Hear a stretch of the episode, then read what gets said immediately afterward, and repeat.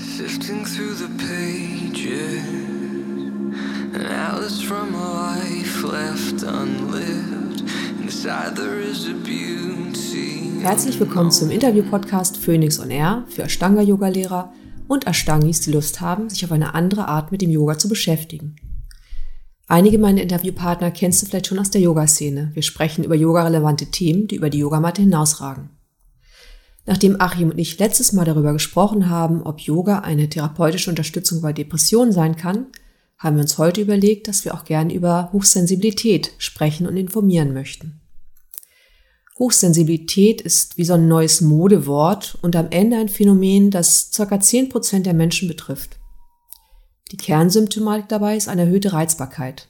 Was das bedeutet, erfährst du jetzt hier in unserem Podcast. Viel Spaß beim Zuhören.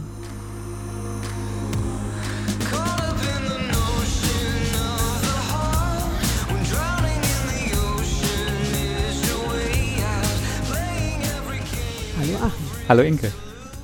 Ja, wir haben wieder Zeit gefunden, um uns ein bisschen auszutauschen über spannende Themen. Und zwar haben wir uns heute überlegt, dass wir über das Thema Hochsensibilität sprechen. Genau.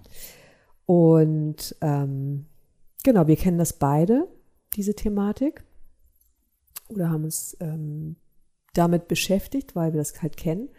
Und vielleicht magst du einmal erklären, was Hochsensibilität bedeutet. Weil das Wort als solches hört man halt ein, immer wieder. Und, ein ne? modernes Wort. Also es ist ein modernes Wort, genau. Und die Frage ist halt, halt, was bedeutet das eigentlich wirklich? Ja. Ähm, ich glaube, wenn man sich das Wort jetzt mal so auf der Zunge zergehen lässt, Hochsensibilität, ähm, ist vielleicht auch sowas wie hochintelligent. Das heißt, man, man hat äh, ein Setting, in diesem Fall ähm, im Bereich Wahrnehmung oder Sensibilität, das von der Norm abweicht.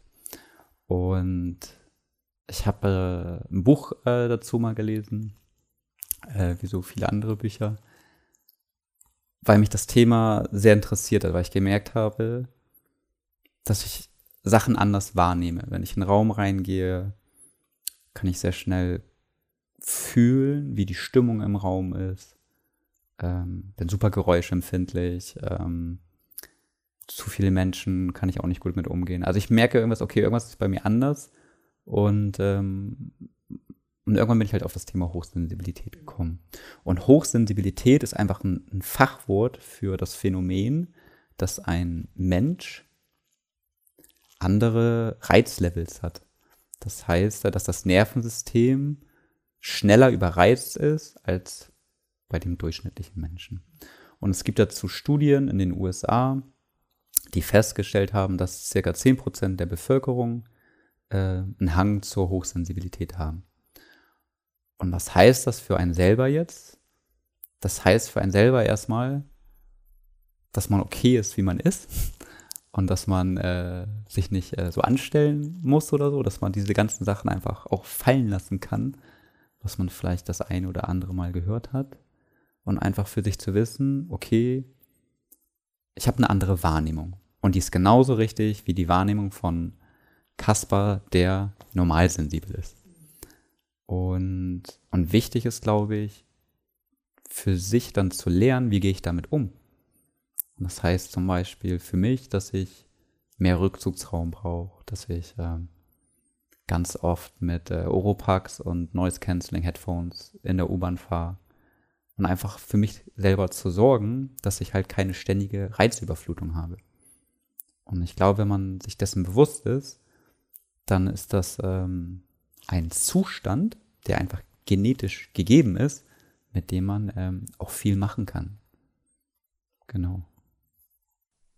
Du hast es ja vorhin gesagt, dieses Stell dich nicht so an als ja. Begriff. Und ähm, dazu wollte ich nur ganz kurz was ergänzen, ne, weil ich das halt von früher kenne. Ich habe das nie so verstanden. Ich habe immer nur gemerkt, mir sind Sachen schnell zu viel und zu anstrengend und ich fühle mich ganz schnell überfordert, insbesondere wenn viele Menschen zusammenkommen. Ich kenne das auch mit dem, äh, mit dem Lärm, dass ich nicht so gut, also laute Geräusche vertrage. Ich bin zum Beispiel nie so gerne wirklich auf Konzerte gegangen oder so oder habe auch jahrelang oder Jahrzehnte fast nie Musik gehört zu Hause, weil mir das schon zu viel war. Hm. Fanden viele total komisch. ähm, Genau, und dieses Stell dich nicht so an führt ja auch eigentlich so dazu, dass man immer das Gefühl hat, man ist falsch. Genau, ne? Irgendwas stimmt nicht. Und die anderen sind richtig. Und genau. ähm, wenn jemand zu dir sagt, stell dich nicht so an, heißt das ja so viel wie, du kannst das auch anders machen. Als wäre es eine Wahl.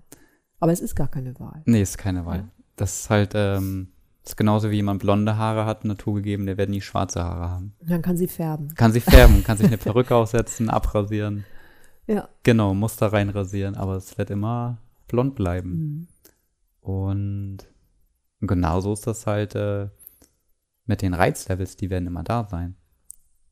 Ich glaube, man kann es schon, wenn man, sagen wir mal, einen gesunden Lebensstil hat, ähm, ähm, meditiert, ähm, Yoga macht, Pranayama macht oder irgendwelche anderen Sachen, um halt immer wieder sich zu spüren und, ähm, und so ein Reset zu haben. Mhm. Dann glaube ich, kann man da sehr, sehr gut mit umgehen, auch in der Gesellschaftsform, in der wir jetzt so leben.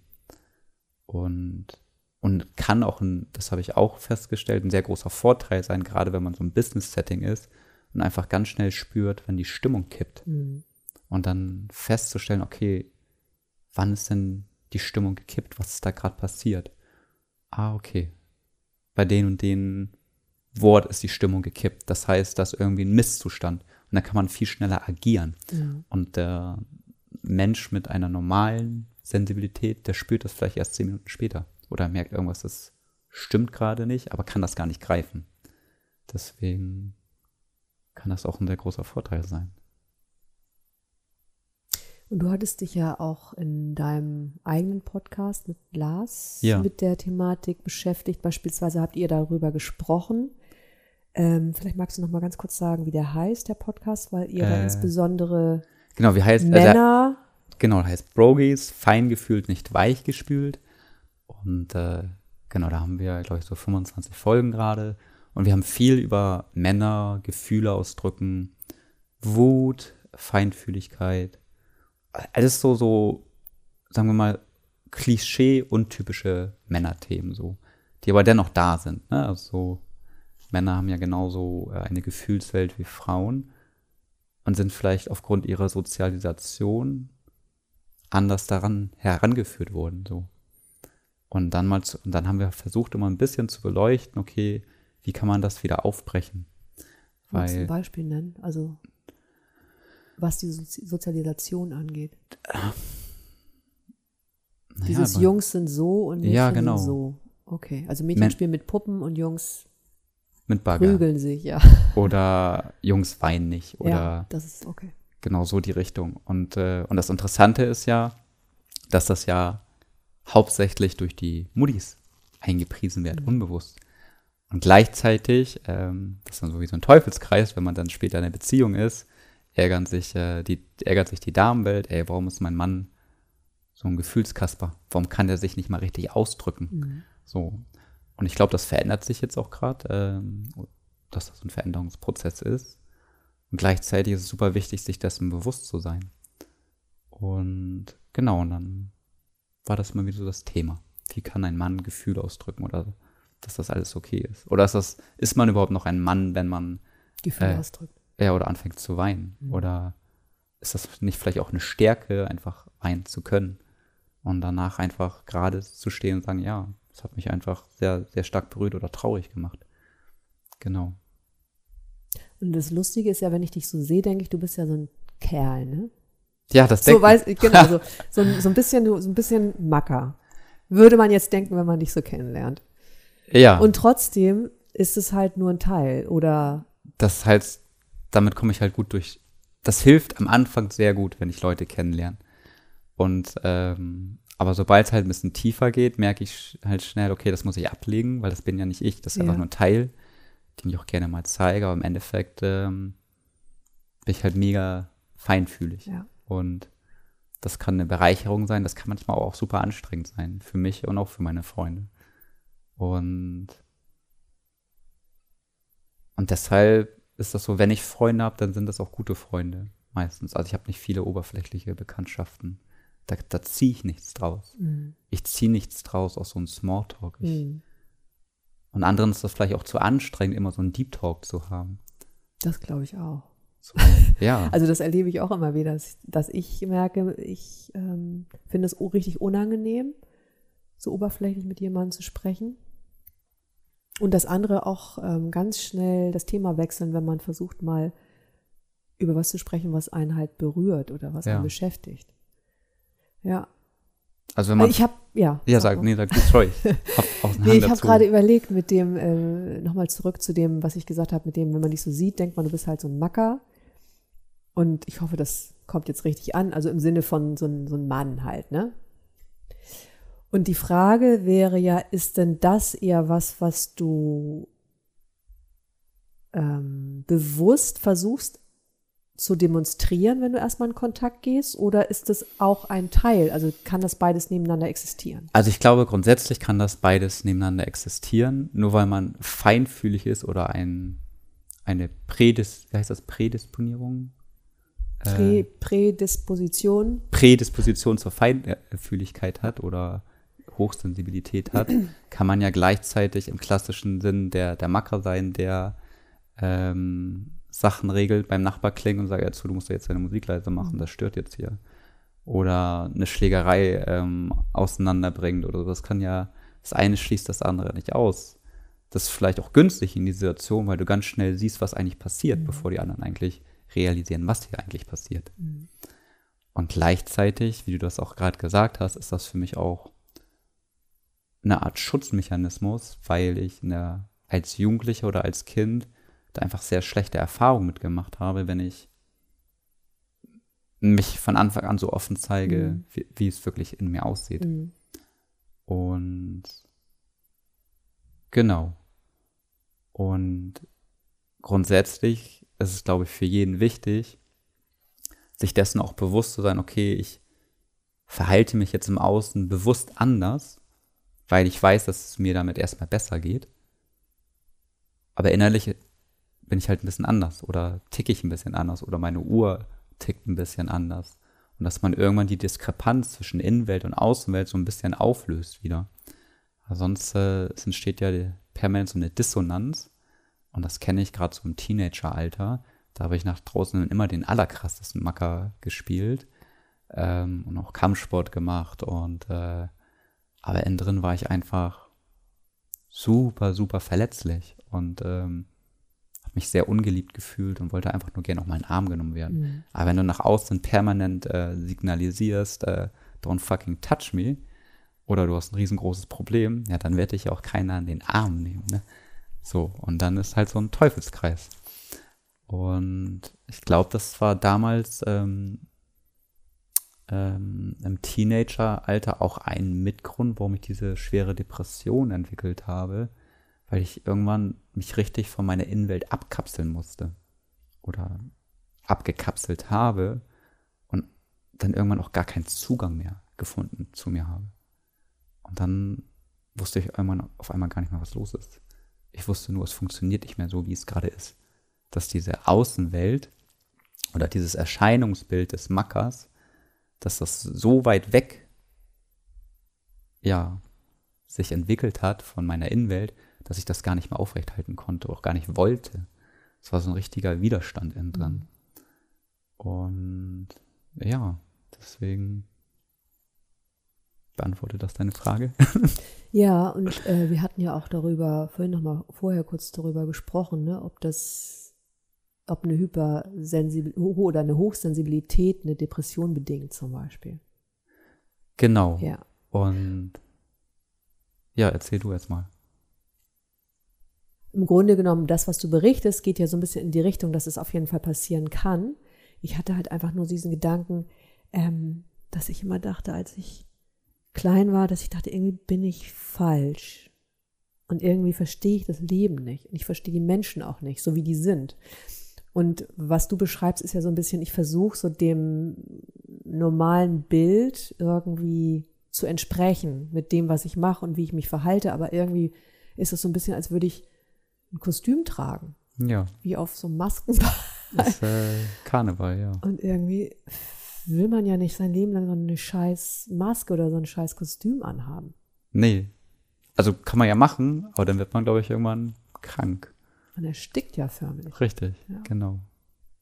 Also ich glaube, also meine Erfahrung ist, auch wenn ich so meine, ähm, meinen Bekannten, Freundes- und Familienkreis angucke, kenne ich halt zwei Menschen, die auch äh, in einer schweren Depression oder mittelschweren Depression gerade sind ähm, oder auch schon öfters waren.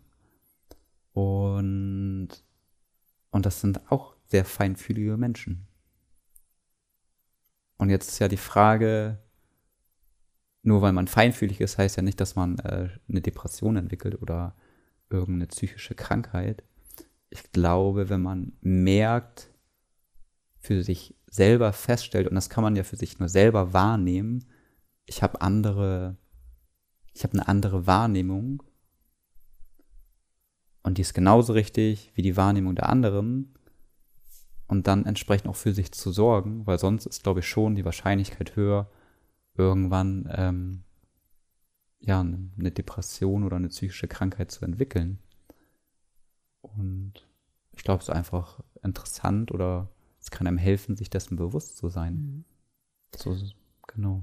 Und das beginnt ja eigentlich schon in der Kindheit, haben wir irgendwie so festgestellt oder kennen wir selber, und die Leute, die darüber sprechen, kennen das ja auch, dass es eigentlich viel früher anfängt. Und das Verrückte oder das Problem ist dann ja auch wieder, dass das dann wieder auch sehr an den Eltern hängt. Wie gehe ich denn als Mutter oder Vater damit um, wenn es mein, mein Kind betrifft? Weil eigentlich muss ich dann ja schon schauen, dass ich meinem Kind das Gefühl gebe, okay, du bist genau richtig, wie du bist, und du bist vielleicht nicht so, oder du hast eine andere, also brauchst andere Grenzen, um dich, um zurechtzukommen. So dieses mit richtig. Dem Überreiztsein, ne? Genau. Ja. Also dem Kind dann schon in der Entwicklung mitgeben, ist völlig okay, wenn du dich zurückziehst oder wenn du mal zwei Pausen brauchst, anstatt eine Pause brauchst. Oder wenn dich ähm, Erlebnisse oder Musik einfach viel intensiver berühren. Und so ein Gefühl zu geben, ja, wie, wie gehe ich gesund damit um? Und ich glaube, dann ist das ein Selbstgänger. Also ich erkenne auch, habe auch eine Freundin, die auch super kreativ ist und äh, auch sehr feinfühlig ist, und die kann sehr gut damit umgehen. Super klar in Grenzen setzen. Und ich glaube, für Menschen mit diesem anderen Reizlevel ist es ganz wichtig, Grenzen zu setzen. Innerlich oder auch nach außen. Weil die anderen Menschen um einen herum, die spüren das nicht. Die, die machen das nicht für einen. Weil sie es auch gar nicht wahrnehmen in dem Moment. Und sie brauchen es für sich selber nicht, deswegen verstehen sie es ja auch oftmals nicht. Richtig. So, das heißt, eigentlich muss ich noch klarer sein mit mir selber, was für mich gut ist und was für mich halt nicht gut ist. Richtig. Und vielleicht auch nochmal zu differenzieren, dass die anderen ja nichts dafür können. Da kann ja keiner aus. Genau. Dafür. Aber ich muss trotzdem nicht die Verantwortung übernehmen für die anderen, wenn das für mich halt nicht funktioniert. Genau. Und es macht auch keinen Sinn, auf den anderen zu zeigen, ja, du hast das alles falsch gemacht, ja, weil du hast nicht für mich gesorgt. Also so, ja, wie soll das denn gehen? Mhm. Und wie soll man äh, jemandem Chinesisch beibringen, wenn man selber nicht Chinesisch spricht? Ne? Also das geht ja nicht. Ja. Deswegen ist, glaube ich, da manchmal, glaube ich, einfach wichtig zu erkennen, wie Sachen sind, und dann kann man ja damit lernen, umzugehen. Genau. Ich war einmal, ähm, es gibt ja auch, es gibt auch Gruppen zur Hochsensibilität hier in Hamburg. War ich mal bei so einem Meetup, und da war auch das Thema Hochsensibilität. Und da, das fand ich super interessant, weil das kam ganz schnell so, so ein Thema auf oder so ein Feeling, so ich bin jetzt was Besonderes, weil ich ähm, hochsensibel bin. Und, ähm, und dann saß ich da so und dachte so, nee, das hat überhaupt nichts mit besonders zu tun, es hat einfach was mit anders zu tun. Und, ähm, und ich glaube, wenn man für sich das feststellt oder Menschen oder kennt, die, wo man meint, es geht in die Richtung, dann ist das einfach, dann sind nicht irgendwas Besseres oder ist einfach nur anders, um zu wissen, dass man damit richtig umgeht. Und der Gruppenleiter hat das damals so, so beschrieben, das fand ich sehr schön. Es gibt Menschen, die grundsätzlich eher wie so ein Hammer ticken, und dann gibt es Menschen, die wie so ein ähm, Smartphone ticken. Und beides hat seine Berechtigung und seine Vor- und seine Nachteile. Und wichtig ist einfach nur zu wissen, bin ich ein Hammer oder bin ich äh, ein Smartphone oder ein Xylophon? Und äh, wenn ich weiß, ich bin ein Xylophon, ja, dann macht es keinen Sinn, dass ich auf den Bau gehe und damit einen Hammer rumhaue. So. Und, ähm, und diese ganzen Bewertungsmechanismen daraus nehmen. oder mein Kind ist was Besseres als dein Kind oder was, was Besonderes und dann, ja, was ist denn mein Kind, wenn es nicht hochsensibel ist? Ist stumpf, so, ne? Also es kann ja auch schnell passieren, solche Dynamiken. Und das stimmt. Und ich glaube auch, ähm, besonders findet man trotzdem angenehmer, anstelle zu sagen, ich bin anders. Ja. Und ich glaube, das, das passiert halt ganz, also ganz oft automatisch, dass ich für mich vielleicht nochmal so ein Gefühl haben möchte, wenn ich schon anders bin, dann möchte ich zumindest besonders sein. Ja, ich glaube, das möchte jeder, oder? Ja, genau. So, und nichtsdestotrotz macht das einen Unterschied, wenn ich weiß, ich bin anders und die anderen das auch verstehen, dass ich deswegen, dass ich das nicht ähm, ausnutzen will. Ich glaube, das ist nochmal so ein Punkt, ne? Dass viele Leute vielleicht von außen das Gefühl haben, dass man das als Ausrede schon benutzt. Dieses Anderssein, dieses nicht ähm, sich so starken Reizen aussetzen können. Ich habe so dieses Beispiel mit den Familienfesten, wo ich eigentlich nicht hingehen konnte, weil ich dachte, das ist mir einfach too much. Kenne ich. Ich kann es nicht aushalten. Das ist wie Folter. Folter, ja. Also es hat sich für mich angefühlt wie Folter und ich wurde dafür so abgewertet und dann musste ich das nochmal aushalten obendrauf. Ich übernehme keine Verantwortung und so und ich habe gedacht, aber ich muss irgendwie für mich Verantwortung übernehmen. Das hat halt keiner verstanden. Und dann kriegte ich oft zu hören, die sich ja, du willst auch nur was, immer was Besonderes sein. Du bist so egoistisch. Du bist so egoistisch. So, und dann macht man ja oft dieses egoistisch sein, will man ja auch nicht wirklich. Das heißt, man versucht dem zu gerecht zu werden. Gerecht zu werden und dann geht es dir wieder auf schlecht. Eigene Kosten. Es ist halt einfach ja. scheiße. Die Dynamiken kenne ich, ja. ja. Ja. Und ich glaube, es hilft, wenn man es einfach klar anspricht. Man sagt, du, wir können gerne in einen Club gehen, aber ich glaube, nach zwei Stunden bin ich draußen. Mhm. Dann reicht das für mich. Und wenn du länger bleiben willst, dann bleib länger, ist voll okay, aber ich bin nach zwei Stunden aller Wahrscheinlichkeit durch. Und ich glaube, wenn man das so klar kommunizieren kann und die Menschen, die ihm nahestehen, das wissen, dann ist das ja auch völlig okay. Also du sagst ja zu Menschen, ähm, keine Ahnung, der hundert Kilo wiegt oder sag jetzt, lass mal Marathon laufen, so, ne? Oder der nie Sport macht, jetzt als das Beispiel. Sagst du ja auch nicht, so. Wir würden das nicht sagen. Nee. Aber vielleicht jemand anders. Ja, vielleicht. Also, also wäre ja auch das, ungünstig, ne? Das ist ja dann ja. eher so offensichtlich. Ja. Oder jemand, der sich gerade das Bein gebrochen hat, sagst du ja auch nicht, ja, jetzt gehen wir doch mal die Treppe hoch, ja. so, ne? Deswegen, also nicht, dass Hochsensibilität ist, ein Bruch ist, sondern es ist einfach etwas, das man greifen kann oder was wir Menschen wirklich sehen, ist immer einfacher zu greifen, als wenn es äh, nur so subtil wahrnehmbar ist. Und gar nicht so richtig weiß, okay, was ist denn das jetzt eigentlich? Stellt die sich jetzt an oder der oder was stimmt mit der Person nicht oder ja, um einfach zu wissen, was Sache ist. Aber es könnte ja auch sein, dass sich dann viele Leute das als Ausrede pr- praktisch nehmen und immer sagen, ich bin halt hochsensibel. Dann was Besonderes, klar, auf jeden Fall. Und sind das vielleicht gar nicht? Ja, das äh Ja, also das, das, könnte ich ja verm- das könnte ich das ja vermuten ich, als ja. jemand, der dann denkt, die, die spielen einfach nur damit und die nehmen das als Ausrede. Also das ist, ich glaube, also meine Befürchtung ist einfach, dass es so bleibt, dass viele das einfach nicht nachvollziehen können und immer eher das bewerten als Persönlichkeitsschwäche, Ausrede, ja. Faulheit auch, sich auseinanderzusetzen. Also das ist, glaube ich, nochmal, also, ne, dass man sich vielleicht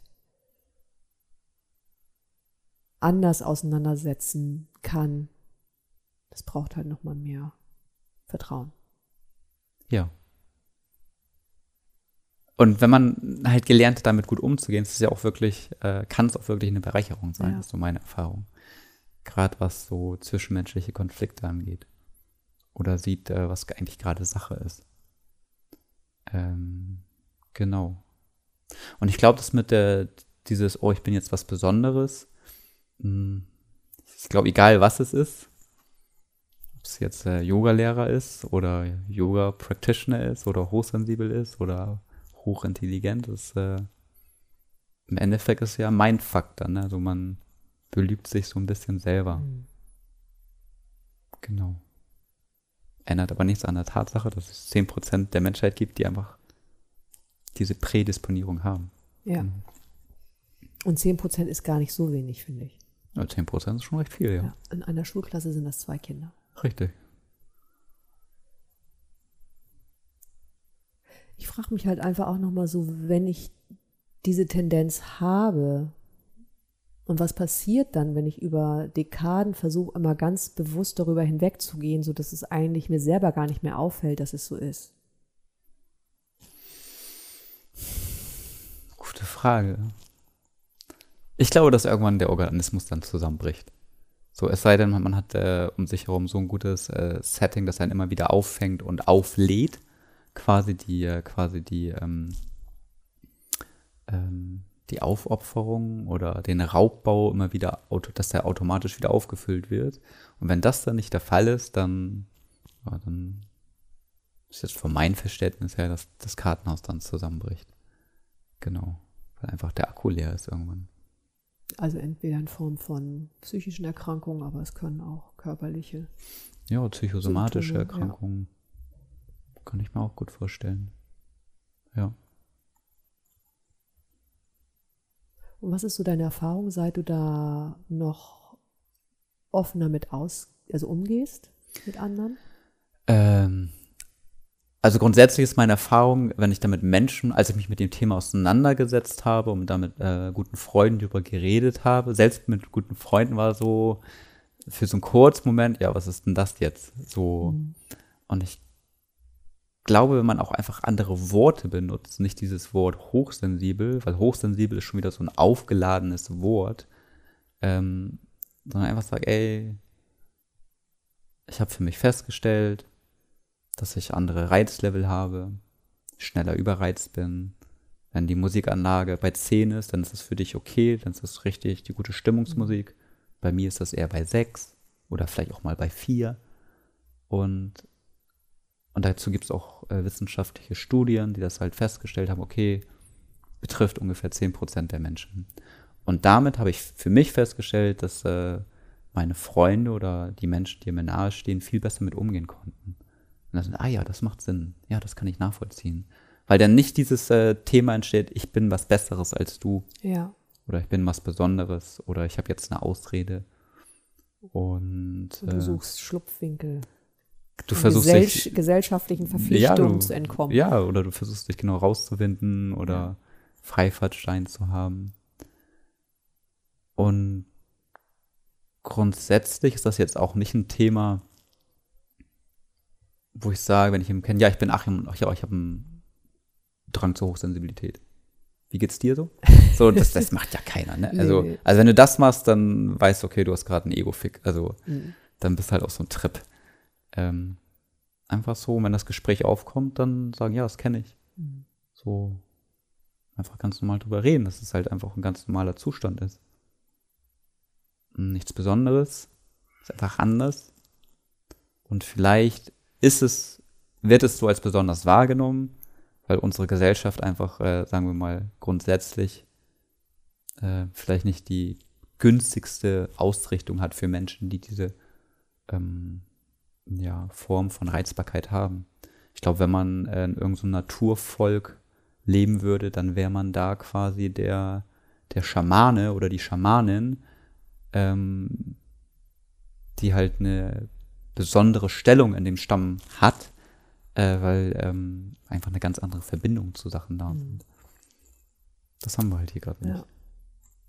Und da wäre, wäre es einfach auch normal, dass man sich immer wieder zurückzieht, um in seine Kraft zu kommen, um ja. dann anderen wieder helfen zu können. Ja, genau. Ja, das finde ich ein schönes Bild.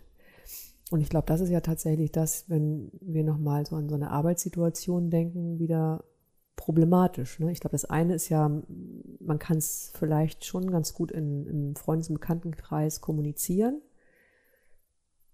Ich sage dann immer, ich bin empfindlich. ich bin halt empfindlich. Und manche machen sich halt trotzdem drüber lustig und dann lasse ich das irgendwie auch. Ich denke, ja, sei doch froh, dass du es nicht bist, aber bewerte das jetzt nicht bei mir. Aber bei der Arbeit ist natürlich nochmal eine ganz andere Situation. Da will ich mich ja gar nicht so verletzlich zeigen. Richtig. Also ich glaube, im Arbeitssetting. Und da muss ich mich ja schon wieder vielleicht ein bisschen schützen. verstellen. Schützen oder verstellen ist hier die Frage. Ich finde, verstellen hat in dem Kontext so einen negativen Touch. Deswegen habe ich es auch gesagt, ne? Weil ich mache etwas, was ich eigentlich gar nicht machen will. Ja. Schützen heißt was. Ich mache das bewusst, weil es mir damit jetzt erstmal besser geht. Und so wie du das gesagt hast, ey Achim, du wirkst äh, wie so ein Macker ähm, oder wie so, so, so ein Kerl. Ich glaube, irgendwann, wenn man mit Menschen zusammenarbeitet, dann die werden, also jeder hat ja auch eine Wahrnehmung, ja. Wird man auch erkennen, was eigentlich der, der wirkliche Wesenskern einer Person ist. Und dann braucht man das gar nicht mehr thematisieren, dann weiß man, ah ja, okay, der Kollege Achim, äh, den lass mal mit ins Meeting nehmen, der hat ein gutes Gespür, wie so, äh, so eine Verhandlung verläuft. Mhm. So, und dann wird das gar nicht, äh, ah ja, den Achim müssen wir mit reinnehmen, der ist hochsensibel. äh, das, äh, das, das ist gar kein Thema, weil es einfach der Kontext einfach nicht hergibt. Mhm. So. Deswegen, ja, so würde ich das sagen. Und in der Yoga-Welt ist das ja wieder genau andersrum.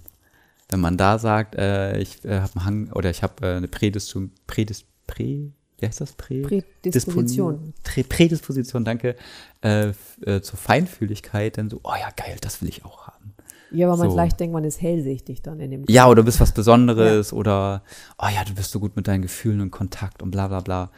Nur weil ich äh, diese Prädisposition habe, heißt ja nicht, dass ich immer einen guten Kontakt mit, mein, mit meiner Gefühlswelt nee, bin. Nee, überhaupt nicht. Manchmal also, ja auch genau das Gegenteil. Ja, genau, nada. Also ja. Teilweise ist dann, dann fragt mich meine Freundin, Achim, wie geht's dir gerade? Und äh, ich weiß, dass das fühlt sich gerade beschissen an, ja. Aber ich kann eigentlich gerade gar nicht sagen, wie es mir geht, weil Weil ich so überfordert bin mit der Situation. Ja, genau, weil es einfach ja. so viel los gerade ist, dass ähm, ich gar nicht aus der Mitte heraus sagen kann, du, ich bin gerade ein bisschen traurig, das, was da gestern Abend passiert ist, ähm, das hat mich gerade ganz schön mitgenommen. Oder das, das, das schwingt noch ganz schön nach. So. Das ist ja eine ganz andere Aussage, ähm, als wenn man da sitzt und wie aufgelöst und oh, ich weiß gar nicht, was los ist. So. Ja, das finde ich auch nochmal spannend. Das kenne ich auch. Also, ja, dass ich nicht weiß, was los ist, weil ich einfach nur überfordert bin und das überhaupt nicht artikulieren kann, weil es einfach so ein Wust ist von tausend Gefühlen, ja. Und Emotionen und Gedanken und keine Ahnung. Ja. Ja, und vielleicht dann, das ist ja auch okay, dass das so ist, ja. Und dann sagen, du, ich merke gerade, mir geht es gerade nicht so gut, aber ich kann das gerade gar nicht richtig erfassen, was los ist. Es ist gerade so. Und ich glaube, ich brauche gerade irgendwie ein bisschen Zeit für mich so. Und dann ist es ja auch wieder klar in der Unklarheit. So. Ja. Das ist, glaube ich, ganz wichtig, auch für sich, da weich mit, ein, mit sich selber umzugehen, zu sagen, ja, das ist einfach gerade so, wie es ist. Und je mehr Druck ich ausübe, desto weniger wird sich das auflösen, sondern, keine Ahnung, Spaziergang im Wald machen und dann ist danach, sieht die Welt schon wieder ganz anders aus. Ja, und es wird klarer. Also man braucht ein bisschen länger, um klar sehen zu können, was ja. man fühlt. Vielleicht auch, wenn man, sagen wir mal, wenn die Notgrenze bei einer sechs ist und ich bin jetzt gerade schon bei einer zwölf, dauert es halt auch länger, wieder auf die sechs runterzukommen, um halt klar zu sehen, was ich fühle, als wenn ähm, meine Grenze bei der zehn ist und ich bin bei einer zwölf gerade. Und wenn so alle Menschen um dich herum so ein, so ein Level von neun, zehn haben, dann ist ja schon mal eine andere Dynamik da. Ja. Was mir gerade noch einfällt, ich meine, wenn ich das so höre, Hochsensibilität, würde ich ja auch denken, vielleicht als Außenstehender, das sind so Menschen, die immer so weich, gef- weich gespült sind. Weich gespült, ja. So weich gespült und halt so sensibel und irgendwie so lieb. Das stimmt ja auch nicht. Nee. Also vielleicht magst Kann. du dazu noch was sagen. Ich weiß noch, wir, haben, wir hatten das in einer Yogaschule. Da kamst du rein, warst total, standst du total unter Strom. Und da habe ich, glaube ich, zu dir gesagt, ich weiß nicht, was ich zu dir jetzt gesagt habe, irgendwie bist du wütend und hast gesagt, ja, du kennst es doch auch. Also, dass dieser innere Druck auch ja. sich manchmal in Wut ausdrückt. Also, ja. das heißt, man ist nicht immer nur puschelig und lieb, manchmal ist man auch komplett das Gegenteil. Ja, kenne ich. ja. ja, daran musste ich gerade denken, an diese Situation. Aber vielleicht kann, kannst du es noch ein bisschen beschreiben, was passiert dann? Oder wenn das so ist, was passiert denn da? Oder ist das genau so ein Zeichen von, ich bin eigentlich jetzt schon seit Wochen über meine Grenzen gegangen, auf die ich vielleicht noch besser achten muss als jemand, der nicht so schnell überreizt? Oh, das ist eine gute Frage. Also in der aktuellen Situation ähm, kann das von null auf nichts sein. Also mhm. das ist auch super anstrengend für mich dann. Und ich hatte gestern Abend so eine Situation, da bin ich so krass mit meinen Nachbarn äh, aneinander geraten, weil der zum zigten Mal seine, seine allerkrasseste äh, Musikanlage nachts um zwölf aufgedreht hat. Und, ähm, und so, und dann dachte ich so, jetzt, ey, jetzt habe ich schon viermal mit dem geredet und jetzt macht er das wieder. Und dann bin ich auch schon mit so einer Wut dahin gegangen, also auch völlig meiner Gefühlswelt drin. Und dementsprechend äh, bin ich ihm ja auch so begegnet. Und für den dachte ich so, ey, was, what the fuck, ey, was geht bei denen ab? So, ne? Und ich war so wütend, dass ich auch gar nicht mehr richtig artikulieren konnte, was eigentlich Sache ist. Und ähm, das heißt, was ich eigentlich sagen möchte, nur weil man feinfühlig ist, und vielleicht wird das so, so assoziiert, dass das liebevoll ist und weich ist, aber Gefühle setzen sich ja mehr aus ähm, weiche Gefühle zusammen. Es gibt auch harte Gefühle wie Wut oder Aggression oder diffuse Gefühle wie Angst, und es ist einfach, sich klar zu machen, dass einfach das Spektrum viel intensiver wahrgenommen wird. Mhm. Und auch, das ist so meine Erfahrung, ich, ähm, wenn dann so, so eine Situation eskaliert in meiner Wahrnehmung, das checke ich in dem Moment, sehe mich wie ein Beobachter dann so, sage, okay, das läuft jetzt hier gerade ganz anders, als ich mir das vorgestellt habe. Warum läuft das so? Und im Nachhinein schäme ich mich auch mal so ein bisschen dafür, okay, warum ist das jetzt gerade so passiert? Und das ist eigentlich in dem Moment jetzt so passiert, weil ich schon so völlig in meinen Emotionen dahingegangen bin. Also ich bin mich quasi meinen Emotionen hingegeben oder ausliefern lassen, so. Und ich glaube, wenn man merkt, man ist in einer Situation, hinsetzen, zehn Atemzüge und erstmal wieder so, eine, so einen kleinen Raum schaffen zwischen sich und seiner Gefühlswelt. Und dann aus diesem Raum auch wieder besser zu agieren und nicht komplett einfach wie so ein Eichhörnchen nur rumgeschubst zu werden. So. Genau. Sich rumschubsen zu lassen. Ja, oder auch sich rumschubsen zu lassen, genau, weil wenn man sehr wütend ist oder in seiner Wut gefangen ist, ist man ja auch sehr verletzlich mhm. oder angreifbar. Man ja gar nicht richtig diskutieren kann. Und kannst ja auch nicht jedem einen in die Fresse hauen, ne? Das geht ja auch nicht. Also, ich habe mir so oft gewünscht, dass ich das könnte, aber ich habe es nie hingekriegt. Ja. Vielleicht auch besser so, ne? Aber es ist tatsächlich ähm, das Problem, dass die Wut dann irgendwie doch so wie stecken bleibt. Und eigentlich auch nie dahin kommt, wirklich, wo sie eigentlich hin soll, oder? Richtig. Ja. Ja, das ist ein guter Punkt. Vielleicht noch mehr darauf zu achten, in dem Moment, der Moment, der die Wut Voll gerade der Moment, der die Wut ausgelöst hat, so ist es ja nicht, sondern der Moment, in dem ich selber wütend geworden bin oder mich an dieser Situation gerieben habe, dass man in der Situation auch klar kommuniziert, du, warte mal eben gerade, das, was du gerade gesagt hast, das macht mich wütend. Mhm. Und ähm, das mache ich nie. Mache ich auch nie. Vielleicht ein von zwanzig Mal, so ganz, ganz selten. Da ärgere ich mich immer total. Das danach, ja, ärgere ich mich, genau. Aber was mir teilweise hilft oder was äh, ich gemerkt habe, wenn ich danach nochmal hingehe, du, was gerade passiert ist, das fand ich doof. Mhm. Und ich will das jetzt anders haben.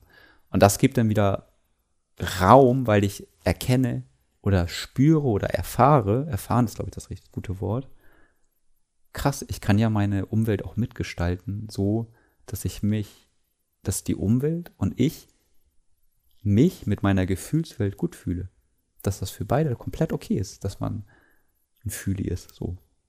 Ja, und das Gute ist ja auch, man gibt denen ja nochmal die Möglichkeit, ähm, zu agieren. Zu agieren und auch sich selber zu reflektieren, weil wie oft ne, sagt man irgendwas, wo ja. man dann doch nicht drüber nachgedacht hat vorher, was irgendwie vielleicht bescheuert ist. Ja. Ja. Man gibt der anderen Person noch eine Chance, das gerade zu stellen. Ja, und auch zu wissen, was eigentlich los ist. Ja. Weil wie soll die andere Person das verstehen, wenn sie es einfach nicht wahrnimmt, weil es einfach nicht möglich ist, mhm. in dem Spektrum zu erfahren oder aufzunehmen. Ja. Dafür muss man aber auch mutig sein. Ja, Mut gehört auch viel dazu. Und was ich auch äh, dazu noch sagen wollte, was ich gemerkt habe, dass äh, dass die Medikamente, die ich gerade nehme, dass die auch so ein bisschen wie so ein Dämpfer sind und das so ein bisschen ähm, äh, so, als ob man in Watte gehüllt ist. So, man hört es noch, man weiß auch, dass es da ist, ich spüre es auch noch, aber es ist nicht mehr so intensiv, dass mich das überwältigt teilweise so.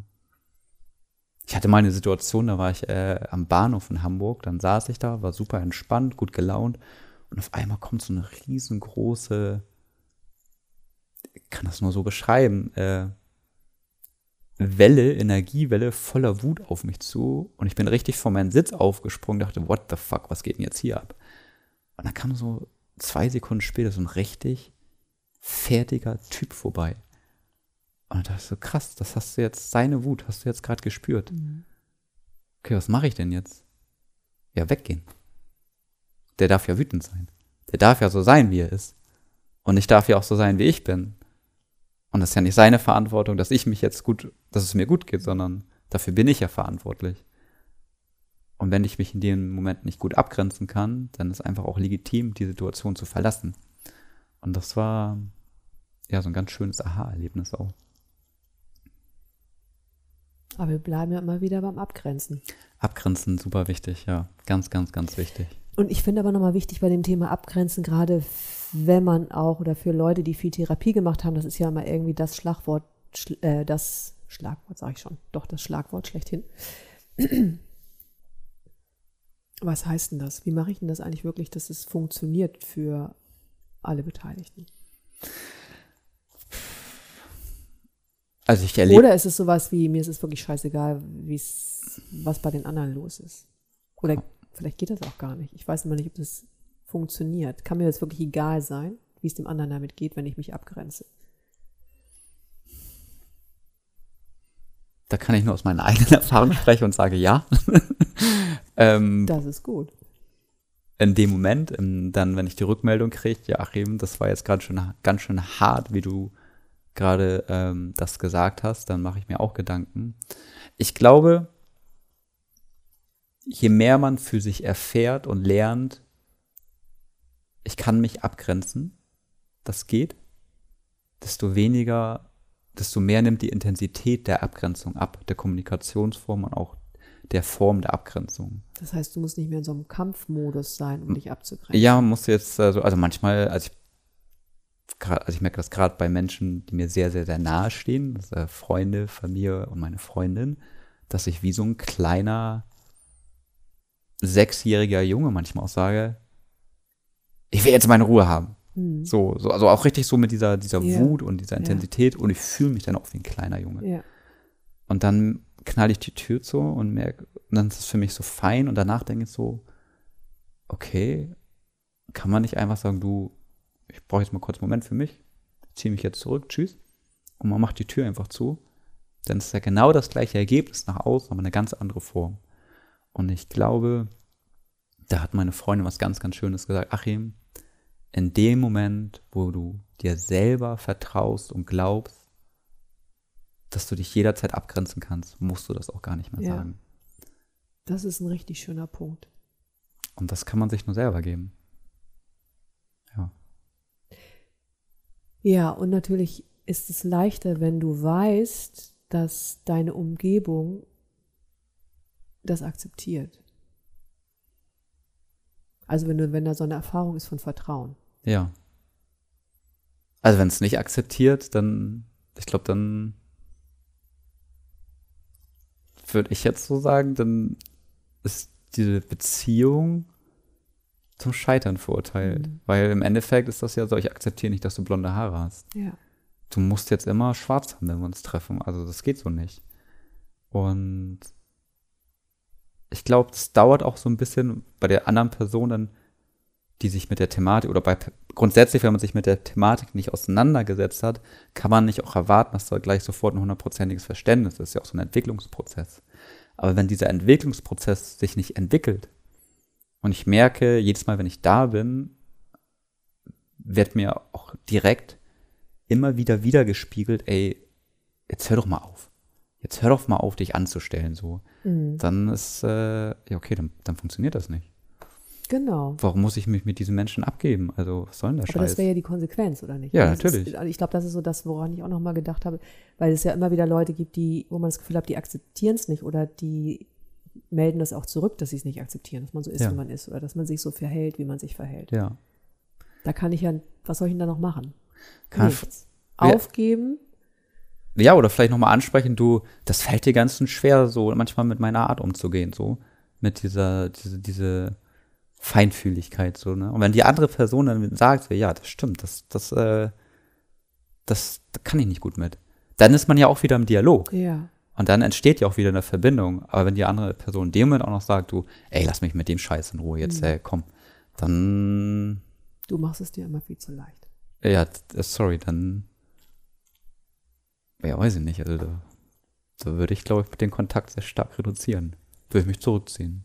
Ja, ich ganz klar. Macht ja auch Sinn dann. Ja, macht ja auch total ja. Sinn, weil sonst tut man sich ja immer, ich meine, was ist denn das für eine Situation? Man, man trifft sich mit Menschen, man weiß eigentlich, man ist nicht so willkommen, wie man ist. Das ist ja auch so ein bisschen wie, ja, sich ritzen. So. Braucht keiner. Ungünstig. Ja. Ist schwer vielleicht am Anfang so die Freundschaften dann auch zu canceln dann oder in diesen Prozess mhm. reinzugehen. Und gleichzeitig ist das auch sehr, sehr wertvoll. Weil erst das wenn diese Menschen dann gehen, schafft man ja auch wieder Raum für andere Menschen, die das vielleicht auch total willkommen heißen oder zu schätzen wissen. Und die zu einem passen und die einen genau. respektieren und genau. schätzen, so wie man halt ist. Genau. Und entweder haben die selber einen Drang dazu oder sind äh, der komplette Marmorstein und haben aber gleichzeitig die Fähigkeit, sich hineinzuversetzen und zu sagen, ey, weißt du was, ich kenne das so nicht. Habe ich auch einen sehr guten Freund in Frankfurt, du Achim. Ich kenne das alles nicht, was du da gerade sagst. Aber ich sehe, dass das, das bei dir so ist und das mhm. ist okay für mich. Das reicht ja. Und das ist ja völlig okay. Man muss ja kein Big Deal draus machen, ne? Sondern ja, das ist wie es ist. Ja. Schön. Ja, schön, Inke. Vielen Dank für deine Zeit. Gerne, mal gerne. Mal wieder. Mal gucken, was uns nächstes Mal einfällt. Ja. Pranayama steht ja. ja immer noch Genau, aus. genau, schon Pranayama können wir machen, ja. Auch gut. Schön. Gut. Dann habt noch einen schönen Tag. Du auch. Bis dann. Tschüss. Das war eine Folge aus dem neuen Podcast-Format Phoenix on Air von und mit Inke Schenner. Wenn dir die Folge gefallen hat, freue ich mich über eine Bewertung. Und wenn du Lust hast, auch die nächsten Folgen zu hören, kannst du den Podcast auch gerne abonnieren. Vielen Dank fürs Zuhören.